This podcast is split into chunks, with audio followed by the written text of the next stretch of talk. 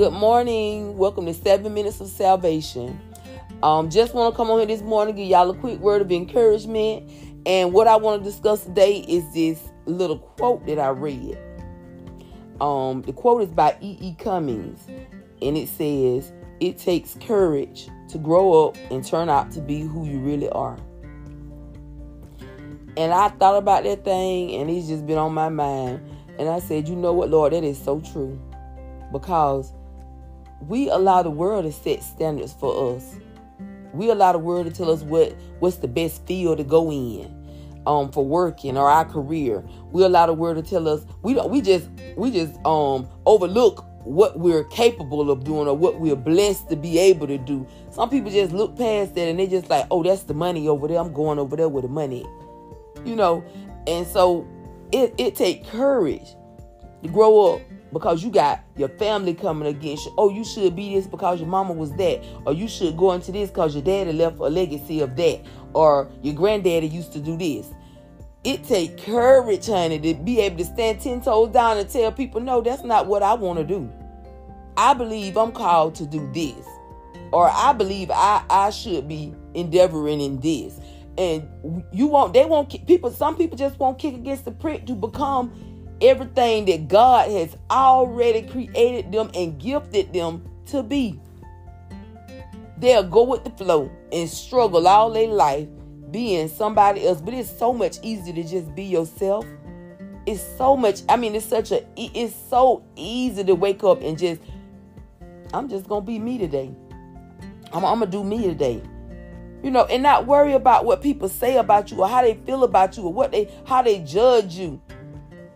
Because just because you decide to go over here and lay bricks all your life and then you pass it on to me, that don't mean I want to lay bricks. I might want to work in the air conditioning.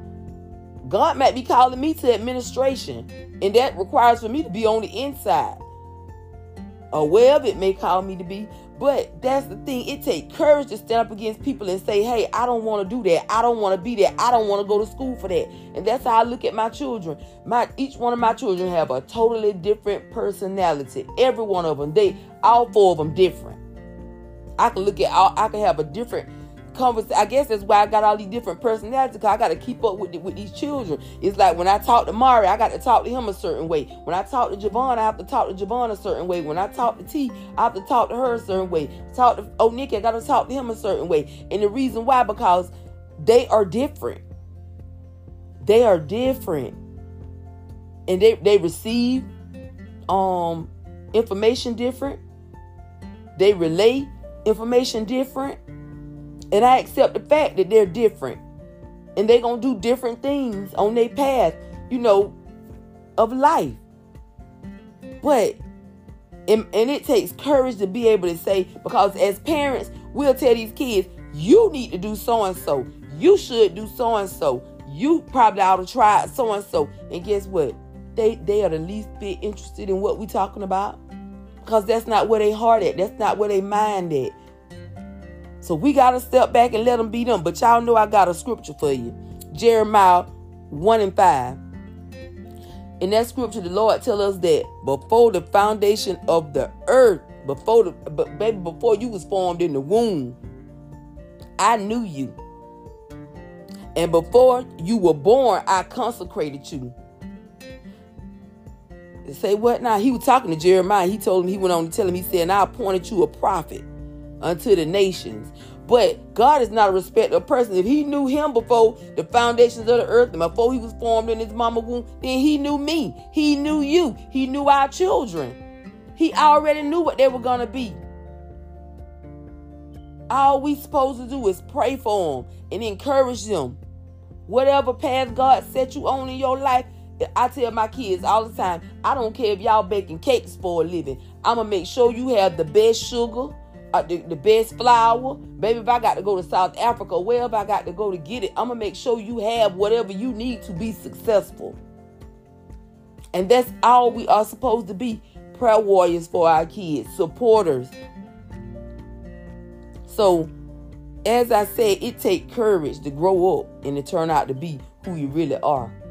because you got to go against the grain. You got to go against what the world say you are, what your family say you're going to turn out to be, or who your family say you are. My husband right now, he said they used to call him Hot Rod. I still hear his auntie call him Hot Rod sometimes. And that's fine.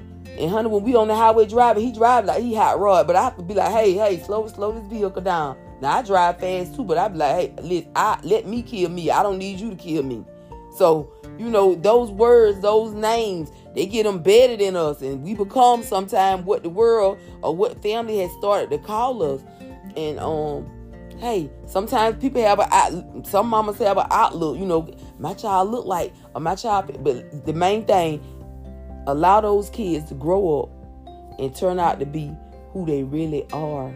Their life would be so much easier, so much sweeter, so much pleasant, you know, because you ain't got to grind as hard or fight that hard not to be who God created you to be before the foundations of the earth.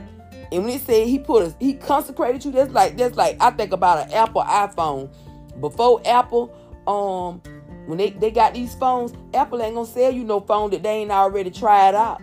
That phone, that baby, let me go and tell you, the phone you got, it's already been used. I don't care because it's new in the package. But baby, they had to try it out before they sold it to you.